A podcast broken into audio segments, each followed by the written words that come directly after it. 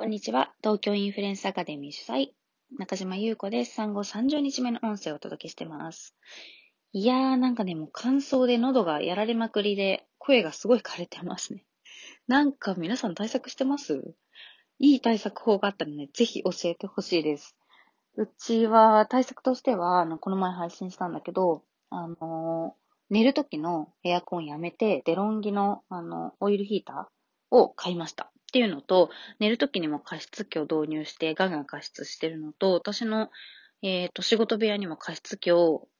うんと、1台もともと持ってたんですけど、下に置く加湿器と、あと卓上のミスト状の加湿器、私のちょうどなんか口元ぐらいに当たるように加湿器を置いて、ガンガン加湿をしているんですね。っていう、まあ、対策をとっているんですが、まあ、乾燥で、うん、声が相変わらず枯れますね。なんかいい、あの、アイディアというか、方法してたらぜひ教えてください。で、今日はね、この後、えっ、ー、と、赤ちゃんの検診に行きます。で赤ちゃんの検診に行くときさ、もう最近、もう、なんて言うんだろう。デフォルトで、喉の症状ありますかとか、呼吸器症状ありますかっていうのを聞かれるんですよ。で、こまあ、呼吸器症状なんですよね。この喉のカレーみたいなやつって。だから、もうすごい嫌で、そう、まあ、やっぱりね、すごくびあの病院側もその辺敏感になってるので、声が枯れてたりとか、ちょっとなんかかすれてたり、なんかちょっと咳したりすると、風邪ですかみたいな感じになってくるので、そうなんですよ。こっちは、あの、まあ、乾燥でしかないと思っているので、そうなの。とにかくこの声の枯れをね、どうにかしたいんですけど、なかなか治らないですね。うん。ねもうね、ようやく1ヶ月検診、赤ちゃんの1ヶ月検診ね、私も明日1ヶ月検診に行くんですが、いやー1ヶ月なんだなってなんか感慨深いですね。そして私は1ヶ月本当に、本当にほぼ一歩も外に出なかった。こんなに出なかったことあるっていうぐらい出なかったですね。なんか長女の出産の時はやたらなんか外に出たい願望あったんだけど、今回は全くない。なんか、私すごいアウトドア派なんですよ。なので家の中でじっとじっとしてるのとか、もともとすごいダメ派なんですけど、この1ヶ月ね、特別何のストレスもなかったですね。家の中にじっとしてることに。私意外にインドアもいけるのかなって思っちゃいました。っていうかね、なんか家の中にずっといるのが、まあ、快適とまではいかないけど、すごい慣れちゃったし、なんか楽しめてる自分に驚いてます。うん。っていうぐらい今ずっと家の中に行ったので、まあ、久々の外出ですね。はい。もう雪、長野のね、あの私が住んでる方はもう雪で溢れてるというか、のでちょっと滑らないように気をつけて行っていきたいと思います。で、えっと、先日のね、インスタグラムライブ、インスタライブがすごく好評で、常時100人から120人ぐらい、もう一番多い時って130人ぐらい見ててくれたかな。で、えっと、1時間弱話したんですけど、その間だけでも1000人ぐらい見てくれて、そう、今アーカイブで残してるので、もっとね、あの、視聴者数が増えているんですが、すごくね、あの、盛り上がって面白かったです。コメントもめちゃくちゃいただいて、はい。で、えっと、コラボライブだったんですけど、佐藤まどかさんっていう、あの、この音声でも何度かお伝えしてる7人のお子様をシングルマザーで女で一つで育てていて、もともと生活保護だったのが、今や年商2000万円の女社長になったっていう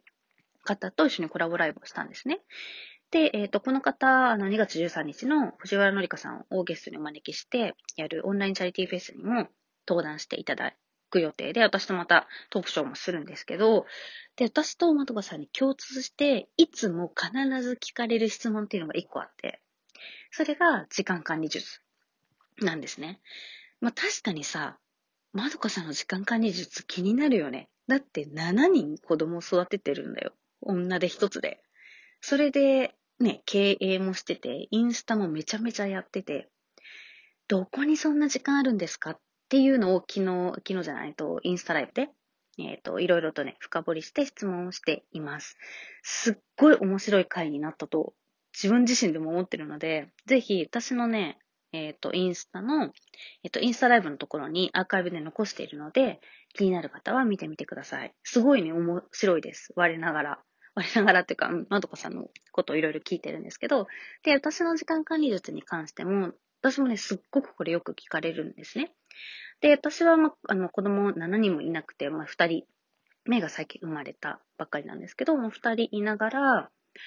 えっ、ー、と、経営もしていて、で、実は医者も続けていて、で、えっ、ー、と、執筆活動とかもして、本をね、2冊出版してたりとか、まあ、旅行が好きなので、ほんとしょっちゅう、もともとは旅行に行ってましたね。うん、長女が生まれた、んあのー、話したかな？長女生まれて生後3ヶ月の時にオランダに連れてって、で1歳の時とか、多分、年間8回だったかな？海外旅行をしてました。うん、結構多いよね。私もなんか数えてみて、あの、税理士さんに出す、あの、書類を、あの、整理してるときに、旅行の、あの、書類とかも出すんですけど、整理しててびっくりしたっていう覚えがあるんですが、まあそんな感じで結構旅行もね、ザクザク行っていて、まあ最近はマイクロツーリズムで近場だったんですけど、それでも月に2回ぐらいは行ってたかな。っていう感じで、まあ、旅行もすごいたくさん行きながらいろいろやってるっていうことで、すごくね、時間管理術を聞かれることが多くて、それに関してもね、お答えしてます。うん。で、えっ、ー、と、まあ、詳しくはね、その、インスタライブ見てほしいんですけど、まあ、ざっくりまとめだけお伝えしとくと、うんと、ままどこさんが言ってたのは、やっぱり時間をもう区切るというか、なんて言うんだろう。例えば1時間なら1時間しかないっていう中で、もうこれだけやるっていうのを決めるっていうお話をしてましたね。で、それはね、私も本当そう思う。なんか一日あるって思っちゃうとさ、なんかだらだら結局やっちゃったりして、なんかいろいろ考えたりもするんだけど、無駄なこと考えてたりもしてるんですよね。なので結局なんか1日しかないって、1日あるっていう時と2時間しかないっていう時、案外蓋を開けてみると同じぐらいの作業量しかしてなかったりすることってよくあって、2時間しかないってなると、もう2時間で終わらせないといけないから、めちゃめちゃ集中するんですよ。そう。なので、自分に結構その、ちょっと短めの時間を貸すっていうのはすごく私もおすすめですね。うん。1時間なら1時間、2時間なら2時間で絶対に終わる。終わらなくてももうやらないって決める。みたいな風にすると、うん、自分の、えっ、ー、と、まあ、想像以上の力が発揮できるというか、うん、っていう気がします。っていうのは言ってましたね。で、あと私が言ったのは、うんと、音声でもちょっと言ったかもしれないけど、やっぱり最近、最近というか、なんだろう。昔の私もそうだったし、最近私の生徒さんとかも見てても、すごくね、そういう人多いなって思うんですけど、やっぱり焦りとか自信のなさとか、そういうのから来るんだけど、来ると思うんだけど、いろんなことに手を出しちゃう人が多い。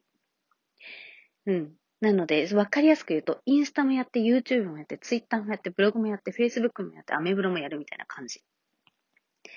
で、いいんですよ。これがね、全部できちゃう人はできちゃうんですよ。で、できちゃう人はいいんだけど、ほとんどの人はできないのね。できないんですよ。それ当たり前なんですね。私もそんないっぱいできないし。で、えっ、ー、と、基本的にやっぱ1個のことを極めてから次に行った方がいいんだけど、とりあえずなんか5個とか10個とか同時に始めちゃうみたいな。で、それってなんでかっていうと、やっぱり一個のことで成果が、うんと、出ないって思っちゃって、次のことやらなきゃいけないんじゃないかって思っちゃったりする。で、成果が出ない判断がね、早い、みんな。なんか、1ヶ月とかで出るわけないやんって思いません？わかんないけど、自分ごとになるとまた変わっちゃうのかな？他人がさ、1ヶ月で成果出ないって言っててもさ、いや、出るわけないじゃんって思うじゃないですか。なんだけど、少々待つを。なんだけど、そう。なんか人事になると、すごい、それが、なんかね、出ないって思っちゃうんですよね。はい。ちょっと今、父がウェイウェットを取りに来てくれたのでちょっと間が、あの、空きましたが、はい。まだね、あの、父と母が両方家にいてくれて、今ちょうど赤ちゃんをね、ミミルクをあげてくれているので、はい、私は自分の部屋で音声を取ってるっていう状態だったんですけど、そう、何の話だっけ？止まっちゃった。えーと、あ、成果が出る判断が早い話だ。